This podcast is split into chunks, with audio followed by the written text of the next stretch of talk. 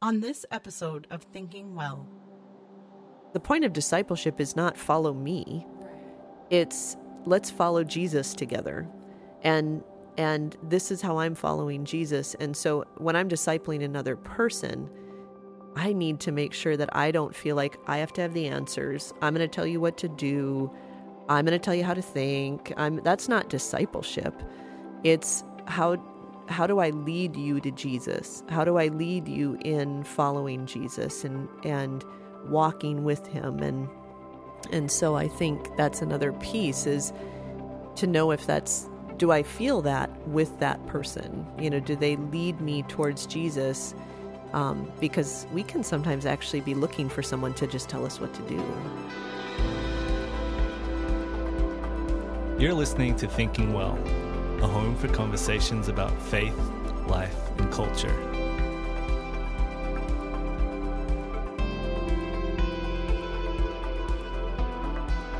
Hi, everyone. Welcome to Thinking Well. I am Rachel, and I am here with Renee, Hi. Jordan, Hello. and Dan. Hey, Super excited for uh, today's topic, but first, um, let's kick it off with a favorite moment of the week. I think Dan. Dan has a really good one. Do you have Do you have a good one?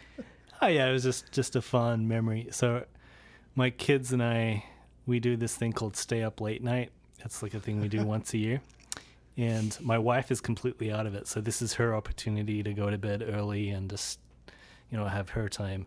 But I take the kids out to Applebee's and we just get all sugared up on desserts. Oh man. and then uh, we come home and we do like just games and all kinds of fun things we play legos and then the very last thing we do is watch a movie at night um, and we started the movie at 1.30 Oh. and i fell asleep right wow. away but my kids watched the whole thing and Whoa. They were Oh my up till- after three nice. so yeah it's a fun memory and then they slept really good the next day I want to be your kid.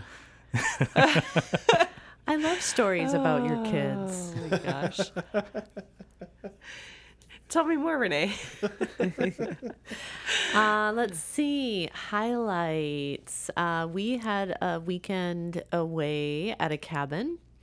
And I would say just that whole time um, with our daughter, just being able to just be with her and do whatever it is she wanted to do.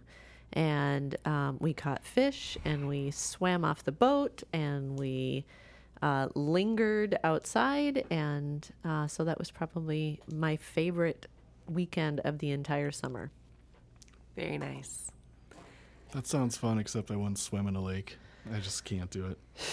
it's just there's too What many you- sea creatures. It's it's too outside. it's too outside. Oh, that's right. I forgot about you and outdoors. Are you one of those people type. where like the depth of the lake affects you mentally, even even though it's the same, you're floating on the top. Like yeah. if No, it's I'm not. hundred feet versus eight feet, like it just messes with my mind. Yeah, I just I would just hard pass. Lakes are fine to Lakes be on on top of, not in. but oceans? Oceans rise and never mind. I couldn't think of the rest of the words. um, What was your favorite moment? Of oh man, just so many. Um, it's been extremely hot, and so I don't love that. This is gonna be really sounding like a gripe fest right now. but Should be able to narrow down your favorite Yeah, pretty exactly. easily then. my favorite has not been the weather. Then my favorite has been inside our nice seventy degree house. Yep. That's been my favorite thing this week. I'll take that. Okay. What about yours, dear? Uh, we had an ultrasound Oh, right. yesterday. How did I forget about that already? Oh, no. Oh, no. He wanted you to be able to share it. Yeah, right. That's what I meant. Yeah. Yep. Should I say? Yeah, well, I mean, you said we had an ultrasound yesterday. You can't leave people on the hook for. And we're taking your guesses. yeah. Is it twins, triplets, or no. it's a one? It's one baby, One boy. one one boy. Yeah, It oh is. Yeah. You're announcing that live on the podcast. I guess so.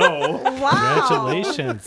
I couldn't think of any other highlights. I mean, You that's- heard it here. That was the first. highlight for our house this week. It, it Nice. Yeah. definitely So the was. kids went with us because I really wanted them to like experience like what being pro life is and like seeing like what life looks like inside the womb and Yes. everything. So it was like I don't know, 20 minutes long. Yeah. I've never had such a I long mean, ultrasound. They checked out after the first two minutes. Yeah, And they yeah. were just They were kind of So- over it. yeah, but causing they're like, oh, chaos look. in the tiny room. and then showed yeah, showed them when the baby was sucking his thumb and all that kind of stuff. So Aww.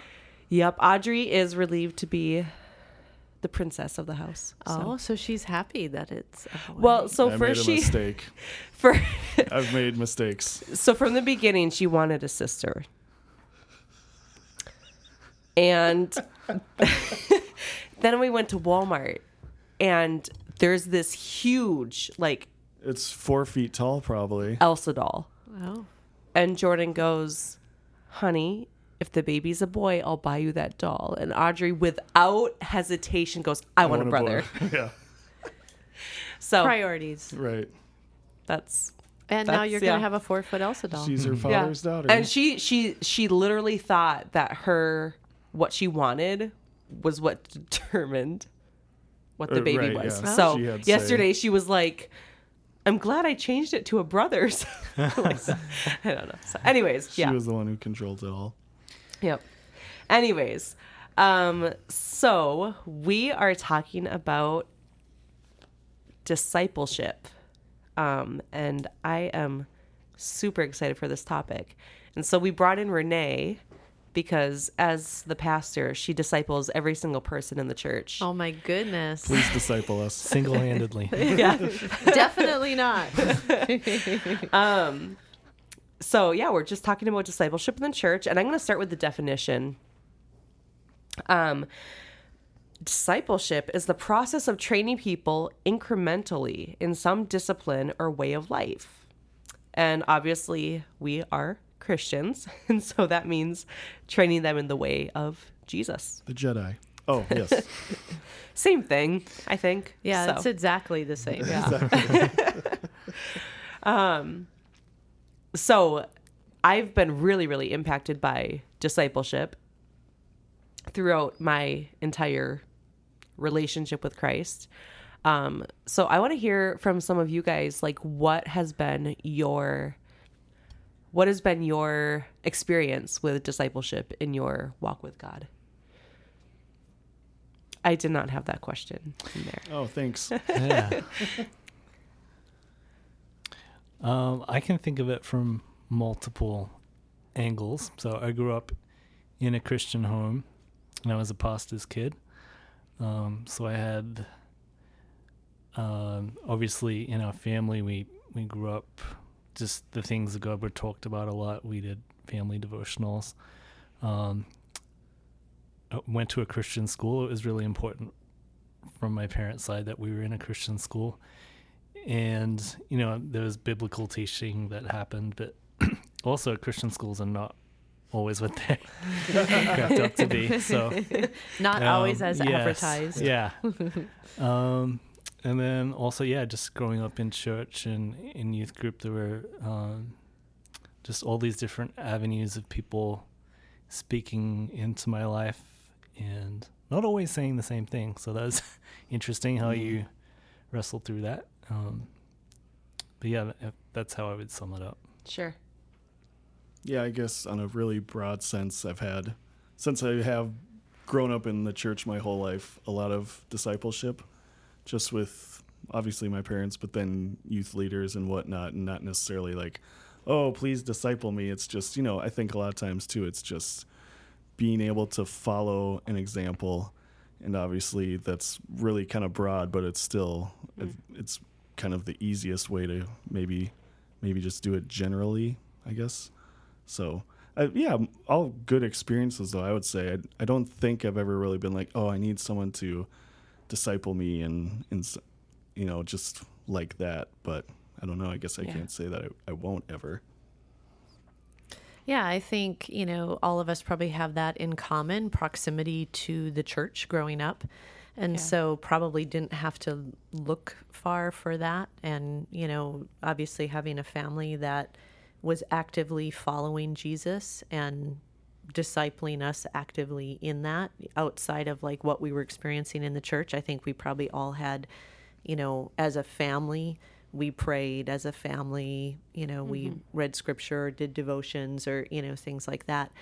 I would say the greatest impact though, like on my discipleship, like even in my own family with my parents or just with people is more so the experience of watching them follow Jesus and like seeing how that walked out in their everyday life. Um, and so it was people that really took an interest or invited me into some aspect of their life. Like I feel like I learned as much about following Jesus through like helping my dad on a project or because that's where you really have to decide if you're following Jesus, you know, whatever, or, um, you know, or watching him interact with other people or, um, you know, or, you know, youth leaders or other people that were maybe slightly older than me inviting me into something that they were doing. And like those were the times where I feel like I learned the most about just the habits of following Jesus. It wasn't following that person. It was like, oh, this is how they're following Jesus. And so then I developed some of those same habits because I liked the fruit of those habits. Yeah. Mm, that's really insightful, actually, because as a parent with like a 12 year old and a seven year old and a almost five year old, I can I can feel guilty sometimes, like I'm not doing enough, like not doing enough devotions, not praying enough with them. Right. I'm like I, I am doing those things, but it's like, is it enough?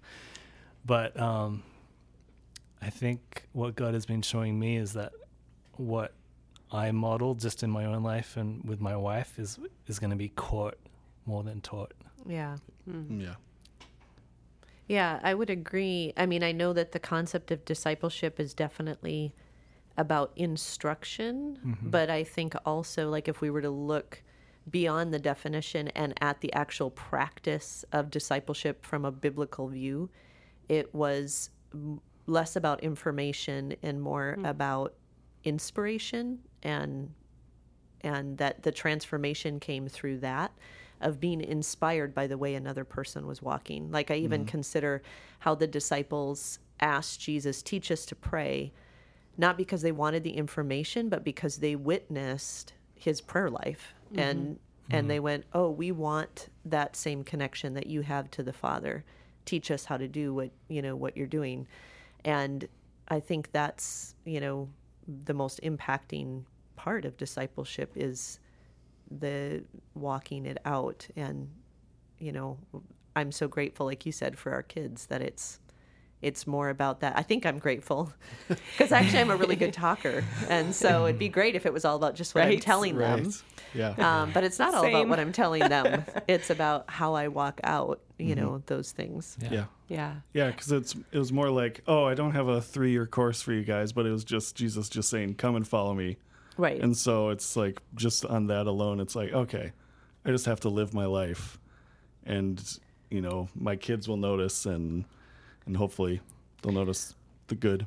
Yeah, well, and not just notice, but maybe that's the platform Right. for instruction. Like they, they see Yeah. you doing Yeah. these things, and then that's that's where they're like, I want to do Oh, that. Yep. Um, Yeah. because it, it could be really easy to have a lot of knowledge and instruction, but never live it out yourself. Yep. And I think, I think we know we could probably name people that have lived in families like that, and then they just they don't have a foundation, and so Right. Yeah. they go off to sure. college. It's it's just not real to them. Right. Yep. I think likewise, the invitation into it is really important because I know there's some things where my dad was maybe walking some things out or my mom was walking some things out, but I did mm. need the invitation into understanding why or h- how they're walking it out in that way from time to time. And you know, so I think it's it is like you said Jordan like we we just have to walk out our life, but it there's also an aspect of inviting others into what that looks like Right. and and inviting them to do it with us or, you know, um, Yeah. I think that's an important part of discipleship. Yeah. I think a lot of discipleship that happens is unintentional and that can be good, but that can also be bad For sure. Right. because you're discipling them in ways that aren't of Christ. And I yeah, I just think every aspect of discipleship does need to be intentional, whether you're just living your life, you know, in the way of Christ or you are teaching specific instruction. Like it just um and like the caught rather than taught, like I get that, but also like it's really important because as kids, we can take in stuff and our perspective can be totally off. Hmm. And so when you don't like talk about it at all, Right. it can cause a lot of confusion. Right. So Yep. definitely needs to be intentional for sure. Yeah, and I think, you know, with Jesus it was really both.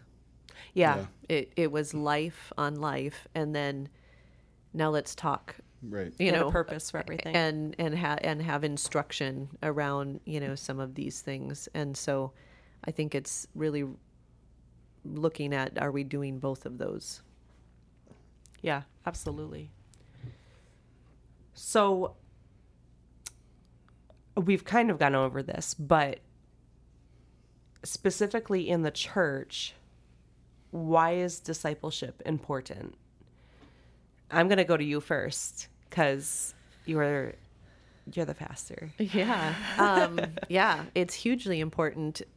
I think the biggest example of why it's important is the fact that the church still exists in the way that it exists now, more than 2,000 years later. That the teachings of Jesus still have the impact that they have.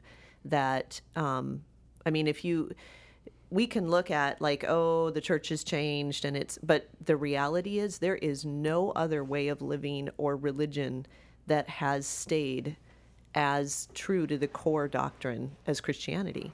And so I feel like that is the biggest example of why discipleship is important. And also, I mean, we can we're going to talk probably some about how maybe the church isn't doing a great job of discipleship, but we need to like stop and recognize the church is has the church has endured and Yeah. the teachings of Jesus have endured because discipleship has been happening. Yep, absolutely. And so we can't say it's not happening. We can say we want to continue to do it better, we want to do it well, we want to be intentional about it. But I think that's like that's that's an example of how important it is because it allows that truth to endure and to to be um, reproduced and lived out. I think the other aspect of it, it- it's like the primary commission that Jesus gave us. Yeah. Like it's the Yeah. primary Yep, exactly. like i'm gonna go here's like you know if we were to say you had one job like that's the job Yeah. you know Yep. and so mm. i think it's important that we recognize that because it's really easy for us to get sidetracked into a lot of other christian activity mm-hmm. And we need to really you know as a pastor i'm always looking at does this directly relate to the one job that jesus gave the church Right. and there's lots of methods to that mission but we just need to keep that as the main mission what are some other thoughts why do you think it's important to the church Well, I was gonna go with because like that was the command. yeah. Um, I I think I'd just add a lot or all of the New Testament doesn't really make sense without living in community that does discipleship. Like Yeah. all all the commands and all of what it means to be a, a community just doesn't make sense. We, we would just be a, a club. right Yeah. yeah.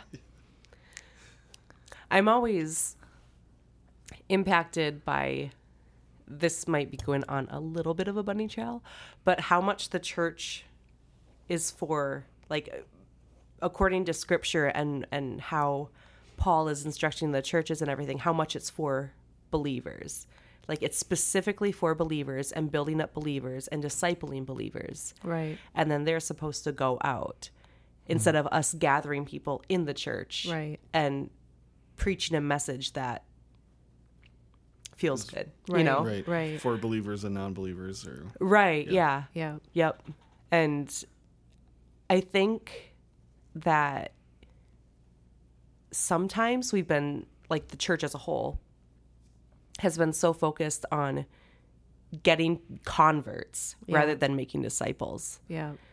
And um and then we don't focus on making disciples and then they go to college and they College. and and discipleship doesn't only happen in the church. Like it's parents have a huge part to play and we'll have like a part two on that. Um but but kids sometimes are going to listen to their youth pastor more than their parents. So um it's it's a big part of it. I think the other aspect, like again, in our culture, I think we don't recognize how important because culture has supported some of the moral standards of biblical living, you know, uh, for for a length of time. And as we're starting to depart from that, um, we recognize, oh, have we actually has culture been discipling people, or has the church actually been discipling people? Yeah. Because because you see people falling away from that kind of standard of living what we might call like the teachings of Jesus or you know whatever and so I think it's important to the church not just the instructions and these are nice things and but even like Jesus was really clear on like discipleship is the laying down of your life. Yeah. And we just have never been challenged to that degree most of us in in this culture. And so I- I mean I think about again Christianity endures because of true discipleship in nations where following Jesus means death. Like we don't always think about that that mm-hmm. that's a reality for Yeah. a larger part of the population than we are. and really count the cost yeah. Right, exactly. And Jesus talked about that that if you're going to be my disciple, you have to give up your life. And and so part of it I think, you know, it's not just important that discipleship may be happening in the church, but like true discipleship that says following Jesus means giving up everything else. And and for us that we haven't had to pay that high of a price. But will we pay that price? You know, and are we are we truly discipling people in that or have we discipled people in a lifestyle that's like this is for your benefit. This is for you to have great things and nice feelings and you know. Yep. Um and so I think it's important that we really think about that. Are we truly making disciples um, who are willing to lay down everything else for the sake, or are we just kind of adding, kind of who somebody mentioned, like it just becomes another club? Are we just adding? This is my social connection. You know, right yeah. it's a it's. Yep. We need to be challenged by that. Yep, for sure. I also think like discipleship in and we're I guess we're going to be speaking like specifically in the western world because that's where we are and that's where we see it. Yeah. Um but I feel like the western church doesn't really like understand like intimacy within the fellowship of a church. So like how we're supposed to be holding each other accountable and yet people like have all of these secret things that they're struggling with. Mm-hmm. And then they won't get discipleship because they're not telling anybody because it's just such a western thing to just keep it locked away and everything. Mm-hmm. And so it's hard to make disciples when we're not you know being honest with each other and we're not you know creating that like like paul was calling out some pretty crazy stuff mm-hmm. in his letters. And it was up to the church members to hold those people accountable that he was calling out Right. and so Yeah, and really like holding them accountable is inviting them back into following Jesus. You know, like like um, in Hebrews where it talks about exhort one another while it's still today, lest you fall into the deceitfulness of sin or the hardness of heart that comes from sin or whatever. And I feel like that that's really, you know, sometimes we can look at accountability differently, but it's basically calling people back into the discipleship of Jesus, like follow his way. You know, it, he says, if you want to be my disciple, you abide in my word. You, Mm-hmm. you know, you follow my commands. And I would agree that sometimes, or we know those things, but we don't know how to call people into that, you know, Right, and yeah. en- encourage one another into that. Yeah. Yeah. I think another big aspect of discipleship is the story we pass down to people or share in our community. And by that, I mean, um, a lot of times we can oversimplify it to a story about um, I was a sinner, Jesus came and he saved me. I was going to hell, now I'm going to heaven. That's it. And it, it that all of that can be true, but it can miss the part of the good news of the kingdom and, and Jesus being king. And I think Renee, you mentioned about laying down your life, and now I'm not the boss of my own life. Um, All all decisions about my life are actually submitted to an actual person, Yeah. and um, I think in this Western context that we're talking about, that can get lost a bit. It's easy to have Jesus as the savior who's going to get me into heaven, but I can still basically live life how I want, and as long as I'm a good moral person. Right. Yeah. Yep. Right. And have the things I want. And yeah. Yeah. And the goal isn't heaven. I mean, not really, right? It's relationship with Christ. Right. So when when did we make that the focus in evan evangelism? Did it just sound good or what? It it works as a as a motivation, I think. Yeah. Like as a sales tactic. Like I don't know if I want to get on this Do this it. rabbit trail. Well, the whole like, you want to hear the good news, you're gonna have to hear the the bad news first. Oh. For Bad news, you're a sinner, and and I'm not like denying the truth of that, like that we have a sinful nature, but like if the whole basis of the good news of Jesus is based on some bad news on my part first, who who is that? Who does that make God out in in light of eternity? Like God's story is bigger than just whether I'm going to heaven or hell. Like Yeah. God Right. has a good story for all of creation and it's bigger than just my eternity. It's like okay, once I'm saved, what am I doing? How am I serving in God's kingdom? How do how do I relate to God? And I think I think maybe we've just missed that or not not missed it, but we've narrowed in on the on the salvation aspect, which is good and important, and I'm super grateful for that. But there's a larger story of the good news of His kingdom and Jesus is King, and what does that mean for the whole world when people accept His rule and reign? Right. Yeah. And I think that like short little like shtick basically comes from like us trying to make converts instead of disciples. Whereas like if we were in relationship with these people who are outside the church, if we were inviting them over for dinner or you know just building relationship with them, we wouldn't have to like sell them anything. They would see the evidence in our own lives and they would want what we have Right. you know um because discipleship a friend and i were just talking about this like you are discipling people too like who aren't christians yet Right. with your relationship with them and they see how mm-hmm.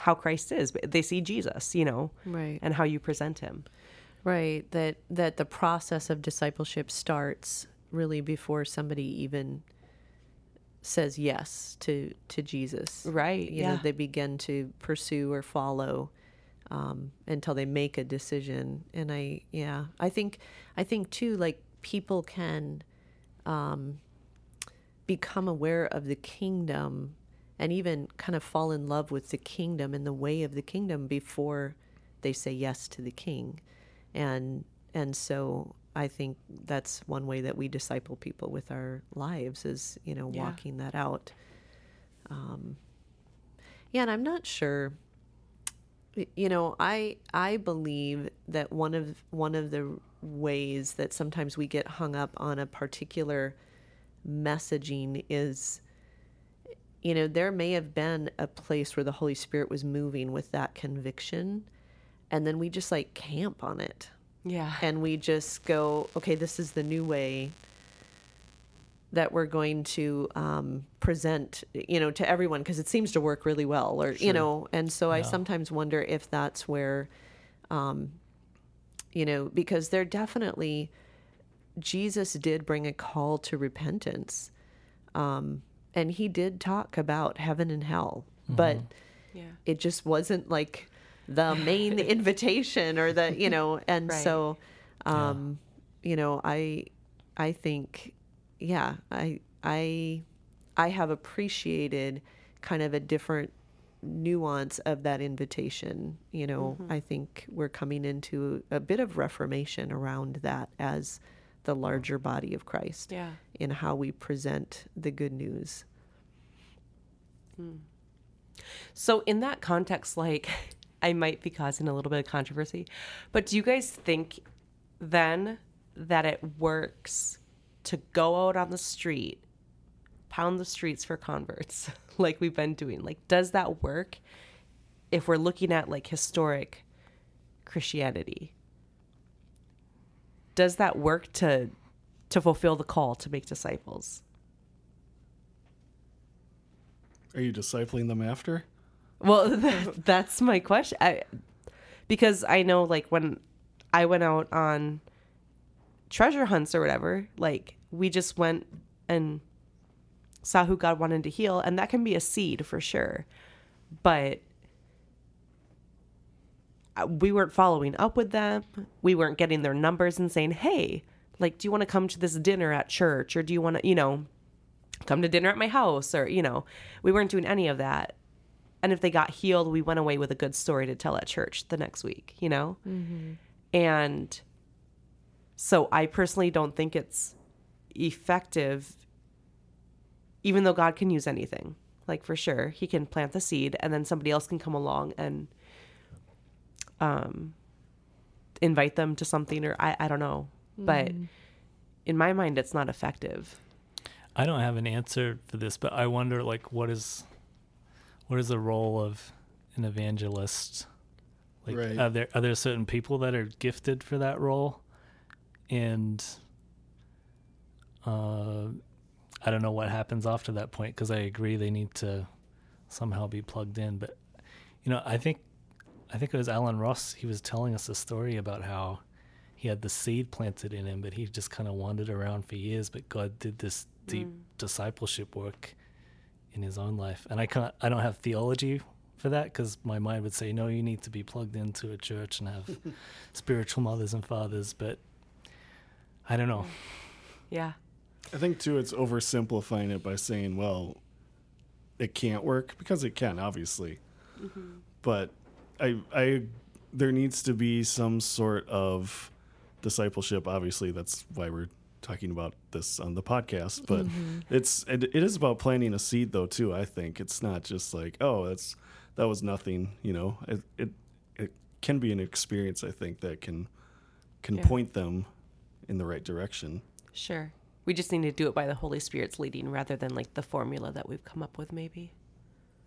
Yeah, I mean, I think again, I I think you're right, Dan, in the sense that sometimes our feeling of like, well, that's not effective has to do with like the gifting that we walk in most, and there are people that walk in a gifting to be able to cold call and bring a salvation message you know and and i always like that is not my gifting really. I mean maybe it can become my gifting i don't know. Not mine. and and so i think i think there is an aspect of recognizing like yeah there is a gift of an evangelist or evangelism um, but it's why it's so important that all the gifts are operating together. Yeah. so that evangelists are connected to pastors and teachers and apostles and prophets and that all of them are founded on the foundation of apostles and prophets. And you know and so i to me it's more about is is it more a failing of not having the body really be there's like a disjoint in those giftings rather than them really honoring and and working with one another um, because I think I think that could be very effective you know? Yeah. um, a spirit led team that is also connected to those that would do you know connect and be available for that follow up and Yeah. um, you know i mm. think there's probably places that do that well I Yeah. mean, i'm sure somebody's mm-hmm. written a book about it I was just listening to a podcast where this guy worked at a large church and hundreds of people were getting saved each week, but they were kind of like falling out the back door. Mm-hmm. And so they created a class that they could go to where it just it was theology basics basically and they could learn more about their faith right. after they um, were saved and everything and they invited them back and here's a class that you can learn more and everything. So to me that's an example of what you're talking about you know the yeah. And i think it's important to note that there were people that followed jesus but only so far yeah. And that That's that that is also a reality in our day that uh, yes we need to offer them the next steps. We need to offer them here's here's another way to follow jesus also recognizing that the holy spirit has his own plan for how that you know what he's going to put in front of them. But we uh, we need to know people still get to you know there's a lot of people that followed him to a point until he made this request or this demand or acted in this way and they went oh yeah i'm not down with that and they no longer followed him and Yeah. so that you know that isn't on the church necessarily right you know. yeah Right. yep interesting Yeah, I also think too maybe there's a difference between people that just go out and preach a salvation message to get I don't know, for lack of a better term, like a body count up for how many salvations right. they're getting. And then maybe someone who's like empowered by the Holy Spirit. Even I'm just thinking back to what happened in the book of Acts, especially in Acts 2, where people heard the good news in their own native language and it was it was powerful. Yeah. So they were cut to the heart and- Yeah. yeah yeah. Yeah. So, what do you guys? I mean, we've been talking about it a little bit, but are there some obstacles that you can think of that prevent or hinder discipleship in the church? Well, first of all, who should be doing this the discipleship? The pastor. thanks guys The elders. Thanks so much. um, every disciple should be a discipler.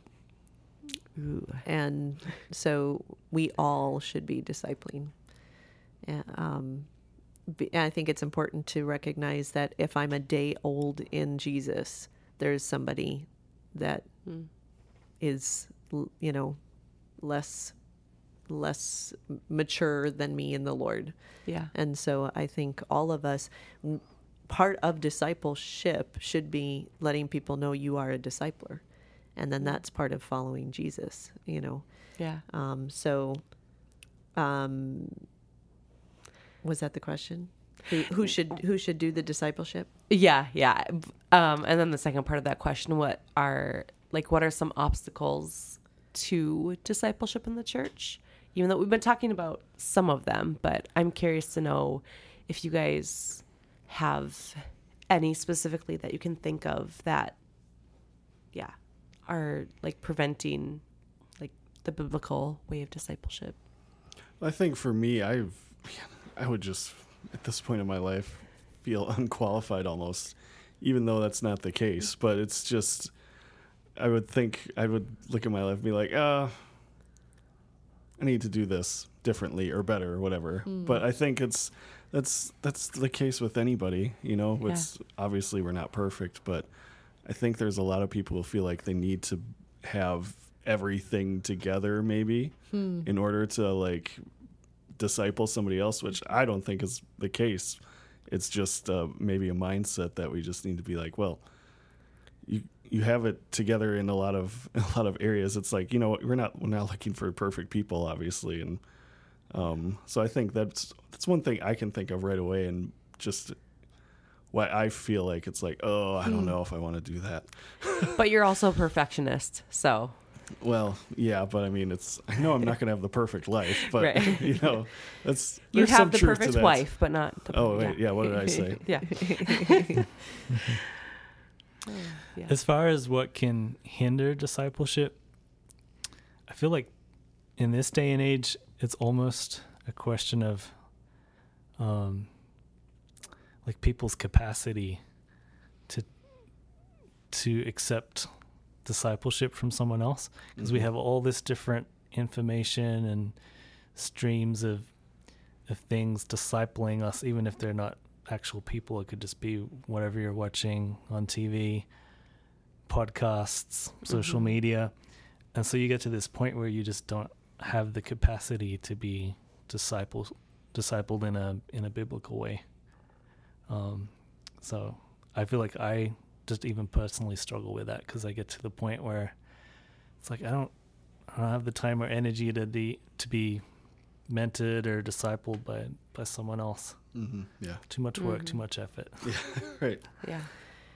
Yeah, I I think there's a lot competing just time. Yeah, Like there's a lot competing both for time and then mental like capacity, Capacity, kind of like you said and and um I don't get it from the standpoint that every task we do has been made incrementally easier.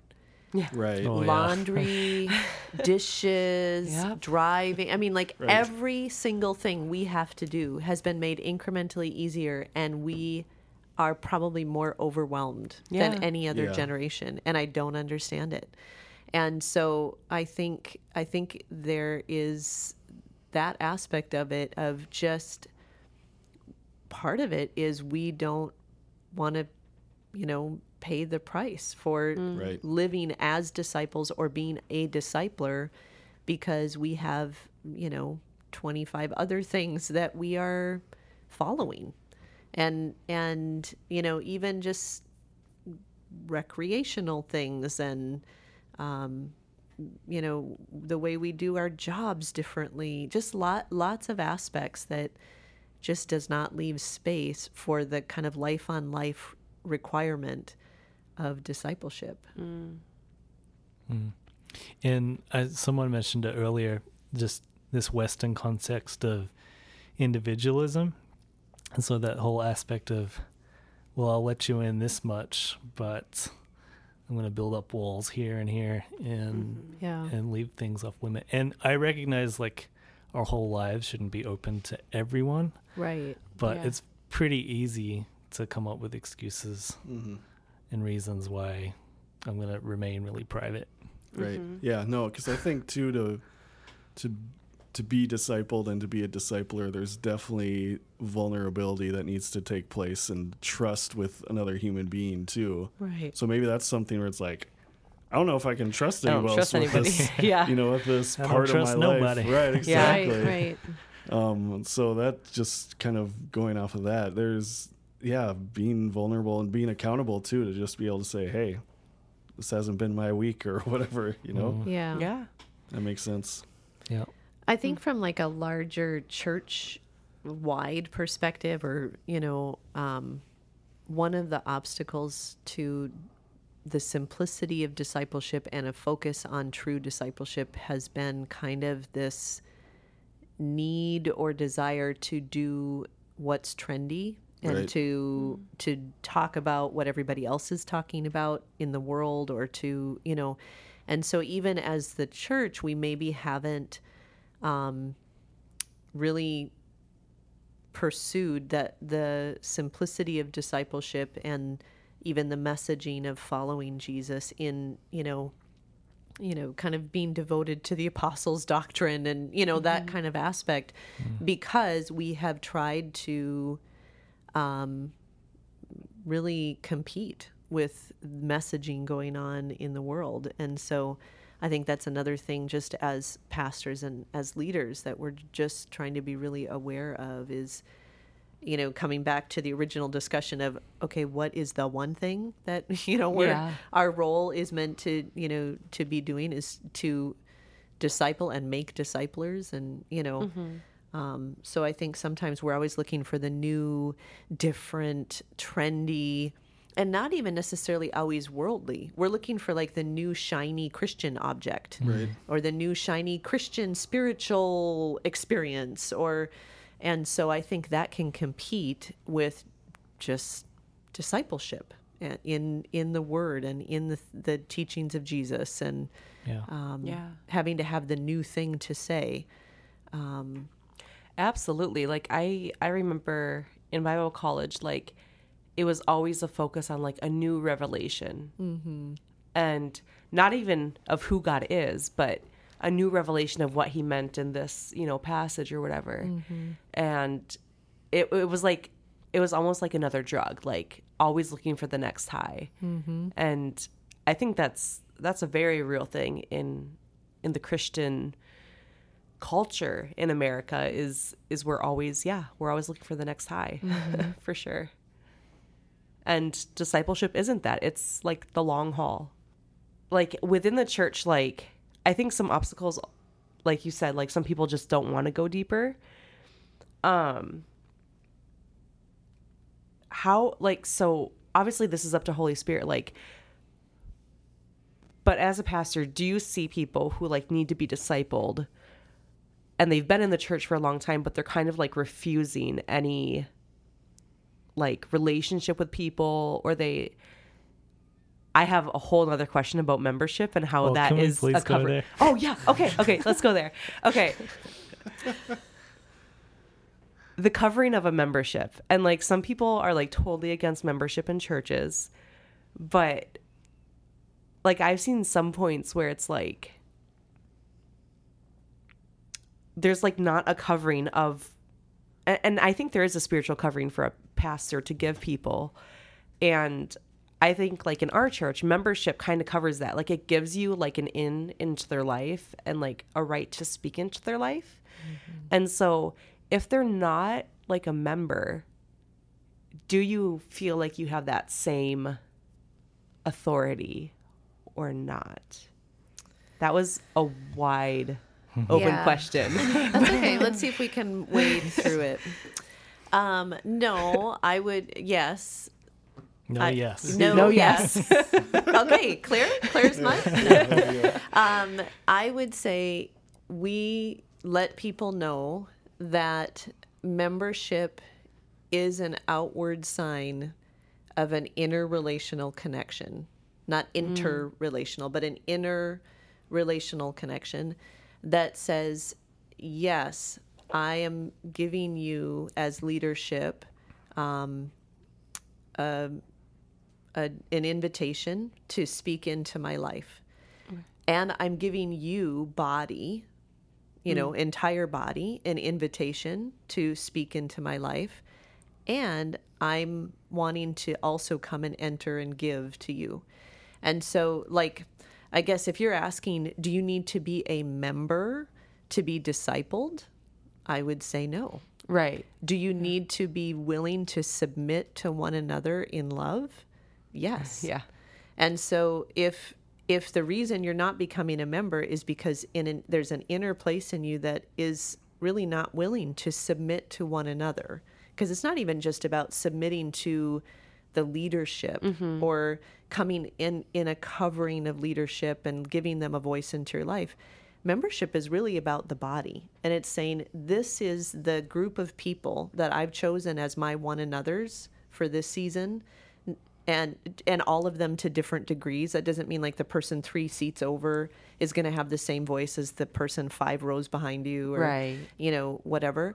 But that's to me that's what membership is it's saying i am choosing this is this is my one another's that i'm choosing to say i'm going to give and i'm going to receive here and so you know i do think it's an important aspect but it's all based on relationship there are people that become members that do not Yeah.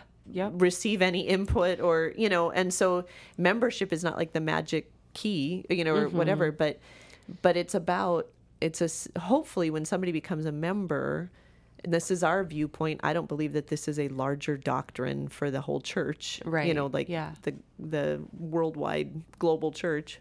Hmm. But our viewpoint is that when somebody's becoming a member, it's it's just a outward statement of something that's already happened internally. Yeah. They've already come into a place where they they are willing they've both witnessed vulnerability and humility and connection and they're willing to also respond in the same way. And you know, I think it helps towards discipleship. Sure. You know, Yeah. we all know people that don't give and receive in that kind of input. And our growth is limited when we don't do that, whether you're a member or not a member. It's more about that submit to one another in love. Yeah. Hmm? Good answer. Did that answer it? Yeah. What other questions do you have, Dan? No, no, not really a question. I guess I just have a story that would kind of go along with that. So maybe like 10 years ago, um, 10, 7, I don't don't remember exactly how long, but um, Pastor David approached me and said, Hey, Dan, you've been here for like five years now. Have you considered becoming a member? You- You're serving and you're doing stuff. And I was like, Yeah, but do I have to? I mean, like, I'm I'm invested. I'm here. Like, we meet all the time, and you Like, talk. doesn't matter? Yeah. Yeah. I'm like, I'm all. I'm not opposed to it, but like, is this like a biblical command that I have to do? And so we had this dialogue, and um, eventually I just came around to like, well, this is important for this family, and so like, just in submission, in showing that yes, I am, I am and Like that's what I um, went ahead and we did that as a family. But I guess, I guess when I hear you talking, Renee, you're you're kind of saying the same thing. It's not like this doctrine thing of a hoop you have to jump through before you can graduate to the next level of Christian of, of being a Christian. Because, like you said, you you could be a member and totally be closed off to receiving Right. input. Right. Um, and so I guess the younger version of me in my 20s or whatever is like, yeah, but do we have to? Is it in the Bible? That's just the wrong way to think about it. Yeah. So, Yeah. Interesting. I think too it's important to note like I am discipling people that don't even go Aren't to in this, this church? church. Right. You know what I mean? And so it also isn't a limited thing from the standpoint Right, of, you yeah. know, we we don't even presume that a member is saying this is the only place I'm getting spiritual input or Yeah. that I'm growing spir- you know spiritually. We do kind of consider well this is probably the primary place. Right. And so we know that you're looking to this body as a primary place of care, encouragement, discipleship, you know, instruction, whatever. Um, if you become a member here, but we also know you're you like you're probably part of a lot of other groups, and other people might be speaking into your life, Yeah. and you know, um, so I think that's an important piece too that we recognize we're going to all disciple people that aren't necessarily in this church body. Yeah. Yep. yeah. And maybe in this day and age where people can kind of float around a little bit, membership is more meaningful in the way that we practice it because it's actually saying like, yeah, I'm I'm here. Yeah. Right, commitment. Yeah. Yeah. Yeah. Speaking of other people speaking into lives, um, how? Well, I we've talked about this before about like online discipleship a little bit, and how much like is that a thing? well is it? I don't That's- know. Let's talk about that. well, first of all, yeah, it's a thing. You can be discipled online. It's just what are you being discipled by, and is it biblical? you know, but um, like how how deeply do you think people are influenced by like online preachers versus their own like community? Because like I can I can get like a lot of great teachings, and like I said, we talked about this before on another podcast, but you know, can get a lot of great teachings and be discipled by that. And then come here and Renee says something I disagree with, and I'm like, okay, no, like, I'm not going to be discipled by her, you know? Mm-hmm. like, so I'm wondering how much that impacts like disciple, like actual discipleship, like one on one discipleship. I I wonder if we could like differentiate between teaching because I have gained a lot and benefited a lot from teachers that know a lot about a certain topic Mm-hmm. or skilled in Hebrew or the Greek or whatever. And I I feel like that hasn't taken away from anything here. Sure. What I am cautious of, and I see this a lot, is this um, like online pastoral presence. So people giving their takes and opinions on very specific problems in people's lives and speaking of things when really that should be happening in a rela- relationship and community. So yeah. So they do like take. question boxes on Instagram and Yeah. the people Or- are like, what should I do about mine and my husband's marriage? And Yeah. just give a little or maybe, context. Maybe yeah. it's not even that explicit. like it, people don't It's realize they're being posted. generalized- Yeah, in, yeah. A, in Mm-hmm. a certain way of like how to think about things. Right. So that's just my take. I don't know. Renee, you're a teacher. Do you listen to other teachers? I do. I listen to lots of other teachers. Um, yeah, I, I think there's like I I agree in kind of differentiating Yeah. like teaching from discipleship. I mean, I even think about in the early church, Paul sent different people into these different churches or these different areas. Like, I'm sending so and so to you, I'm sending so and so to you to influence them with the teaching that they brought. And yet, they were in a more day to day relationship, you know, discipleship relationship with people that were more local. Um, so I feel like it's that only on steroids. I think also we need to differentiate between influence and discipleship. So if the question is, you know, are people influenced and discipled by online teachers? Influenced, yes. Discipled, I don't know. Like it, it kind of depends. Like if if our definition of discipleship is uh, incrementally training someone incrementally in some discipline or way of life, yeah, online teachers and online presence can have you know some input into that.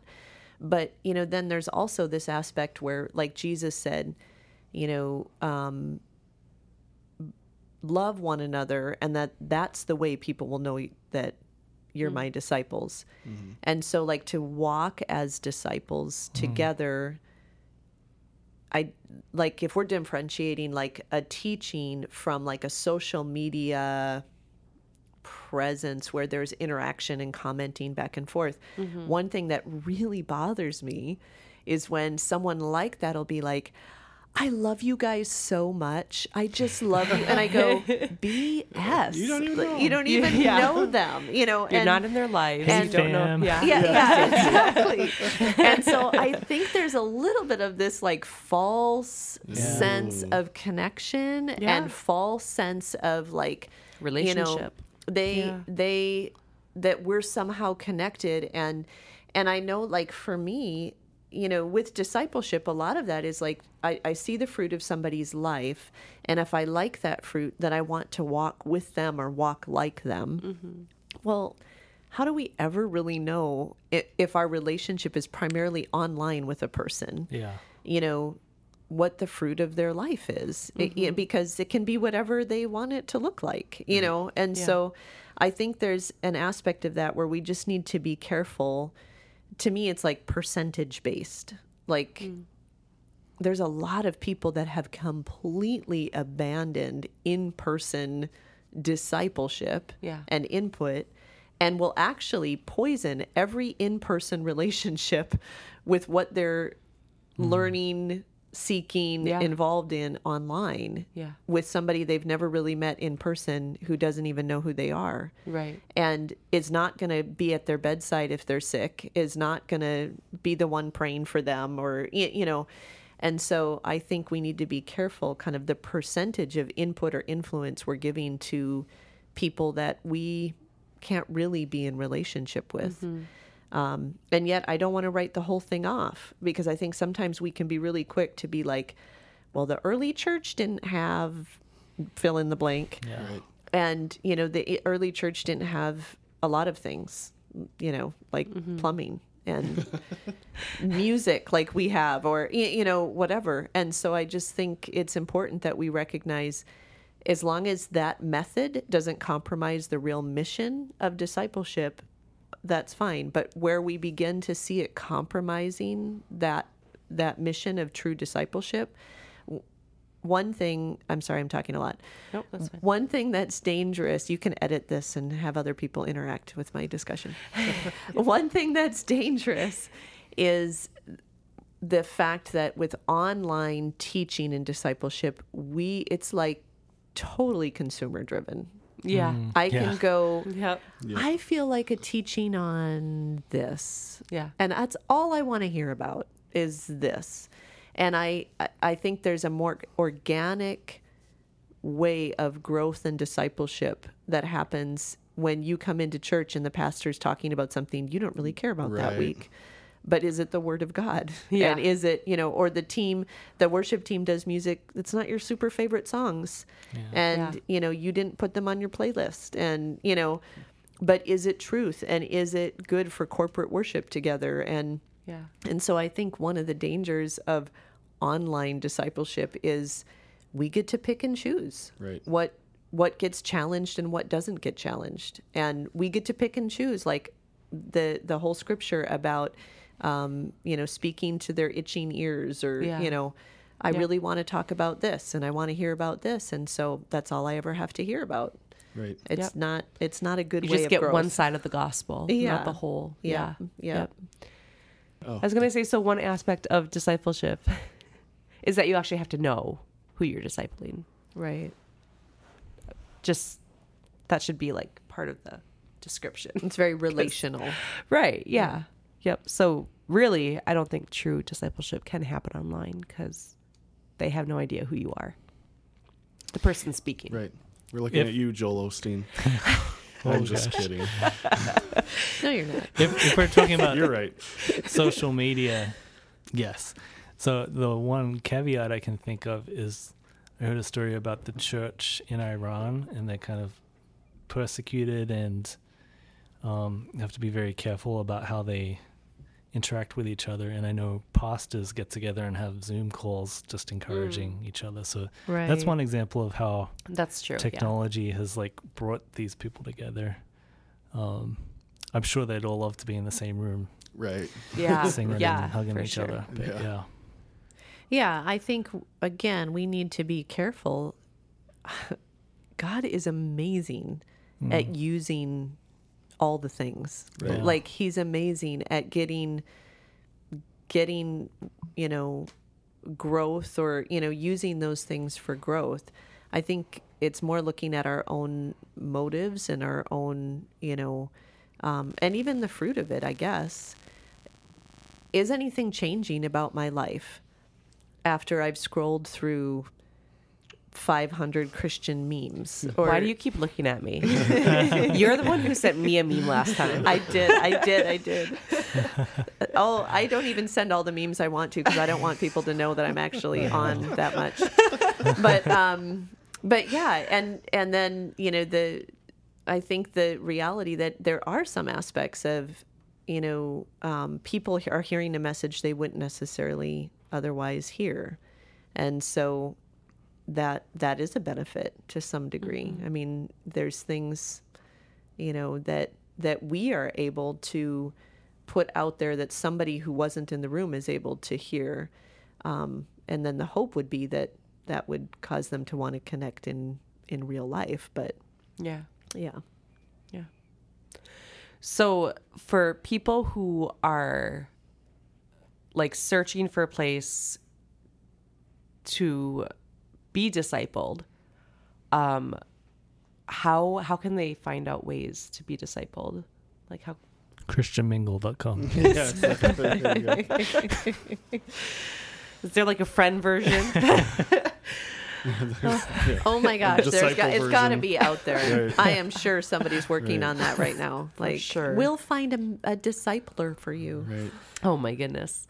Just put in your profile and Yeah. I'm sorry. Say that again. No. I- So how can how can other Christians like search out seek out discipleship because you you do have to be careful like even in in-person stuff you do need to be careful about who you're discipling or are being discipled by even if you're in the same church as them and so what are like some what questions how how should we Go to church. interrogate oh Be in, the, be in community. Mm-hmm. yeah I think that's the start i think the best way and the end. to be in community is to serve Ooh. I've said that before. Mm-hmm. Privately, probably to Jordan, but like I, I really do I'm think that's the sorry. best way to I'm like just find community. Right. Like and just naturally like find people who you want to learn more about Christ with, you know, Yeah. is to serve. Which isn't a fun word for the American church. It's almost like a four letter word sometimes. Which one, Jordan? Serve. But it's not. It was a joke. Yeah, I think, you know, definitely, you know, finding people like in community, like you said, in more settings, l- like serving is a great place to really see what people are made of. And, Yeah. you know, because you might, you have to work through different The things. best and the worst. Exactly. and so that's good. How do they deal with, you know, working, interacting, interacting with other people? But, you know, looking at someone's life that you esteem, that you like you see good fruit in and as Jordan mentioned, that doesn't mean like it's perfect. You know, like there's mm-hmm. people that I really love the fruit in this area of their life and maybe not so much in that area, but I love the fruit in this area. Yeah. And and you know, um and go find out about it. You know, um, I have people that just call up and ask questions. Sometimes it's about something they saw online, like, "Hey, I saw this teaching and da da da da da," and what do you think about this, or what would how would you apply this, or what would be the next step, and and so I think you know just even asking questions and um, being curious you know with people whose lives you admire you know certain aspects of it i think sometimes we make it like super formal Yeah. like you have to like Right. go ask some like like wanna be my mentor? promposal or you know like whatever be my yeah Don't give them ideas. yeah yes exactly Disciple puzzle. yes disciple proposal and you know so i think i think that's you know just even like you said relationship develops over time. And so i think it's not as easy as like sign up here and you know we've done We do have we do have a higher call class that you could sign up for yes called Theology Basics. that would be an excellent that would be a great place. place to learn about discipleship. Can this Anyways, podcast keep come out going. in like November then? September 14th. Uh, Anyways, sorry, keep going. yeah Uh, no I was just going to bring up uh, something that Jordan brought up earlier, just the whole issue of trusting someone enough to be open with them. I feel like that's really hard. Mm-hmm. Maybe maybe it's just me, but some of that is not just trust, but um, figuring out like, do we speak the same language? Right. Like if I ask a question of you, am I gonna have to translate myself Right. to To to be able to have this conversation. Not not, not Yeah. just the age thing, but just Right. like, can I ask something, and you're not gonna like read in to that Right. question or like assume something about me? Like, can we just have this natural conversation where I don't have to filter, and I don't have to try and figure out what you meant by that?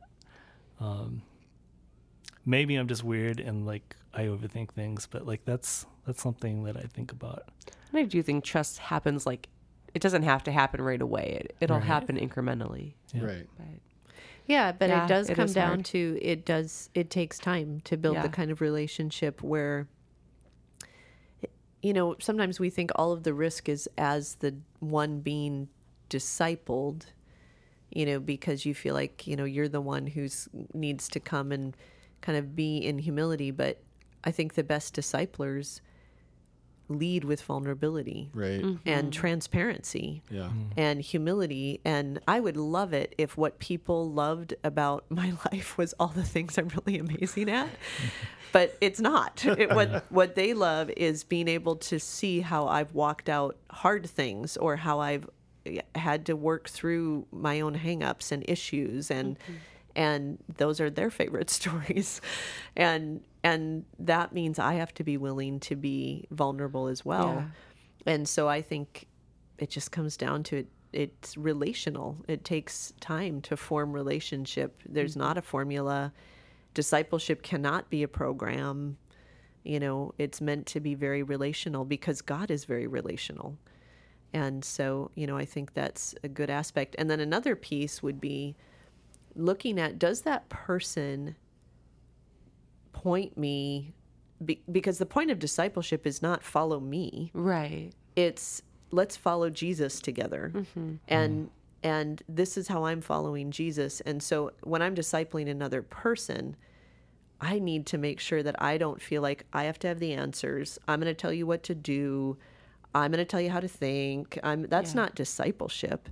It's how how do I lead you to Jesus? How do I lead you in following Jesus and and walking with him and and so I think that's another piece is to know if that's do I feel that with that person? You know, do they lead me towards Jesus? Um, because we can sometimes actually be looking for someone to just tell us what to do. Like Yeah. Yeah. just just tell me what to do you know just and um, i am so grateful to be around all kinds of leaders who refuse to do that eh, you know and Yeah. sometimes i wish they would just tell me what to do but they won't so so i think it's good you know to do i feel that sense of um, you know freedom with that person to really follow jesus together with them mm-hmm. Does it always have to be like a person who's like farther along on the Christian journey to be the discipler? Or can people disciple each other, like depending on the season or whatever?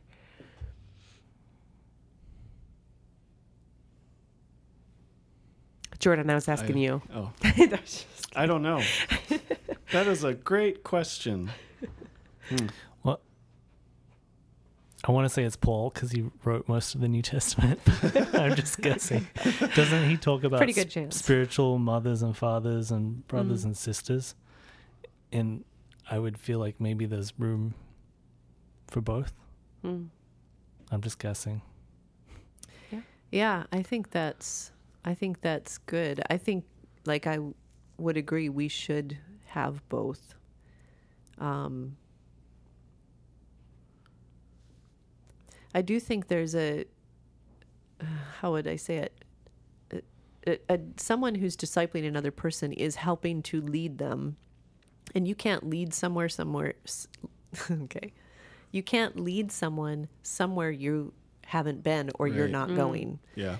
And so at least there's that sense of um, someone that's going to disciple me needs to have be on their way somewhere that I haven't been yet or you know mm, mm-hmm. and I think that so there is an aspect of maturity in that but I would say like there's people in my life that they carry a maturity in certain areas Sure. and not in other areas and so we maybe disciple one another in in those different you know things but i liked dan's answer that we have mothers and fathers and brothers and sisters i think that's good That's really good. And in case you're making it sound like you just need to be discipled by one person, that's not like if you're in a church, you're in a community together, a community of faith. And so, um, yeah, you can choose a person who's like they're farther along in marriage and they can disciple you there, and then another person who's farther along in something else and they can disciple you there or whatever. So, and then you can disciple others. So, um, any last thoughts on discipleship? Any last questions? i think i went through all of them. Jordan. Yes, Dan, my son. Oh, that's that's awkward. I was going to ask if you want me to disciple. You. Do I need it? uh, we actually have an online assessment that determines exactly. which of you should be the discipler and which, Which should one be is the the stronger? disciple. yes yeah That's not true. We don't have that. We have that discipleship Can you create that, coming Dan? soon. We haven't really given you any work for a long time, so Discipleship app. Yeah. Disciple app. Oh my god. so I think our point of this episode is discipleship cannot and will not just happen on a Sunday morning.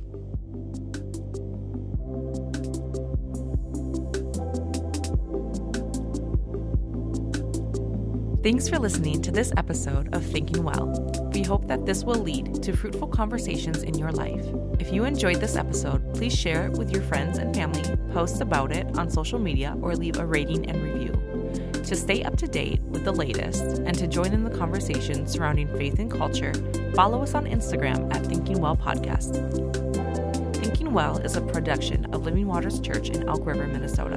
For more information about Living Waters, visit livingwatersmn.org.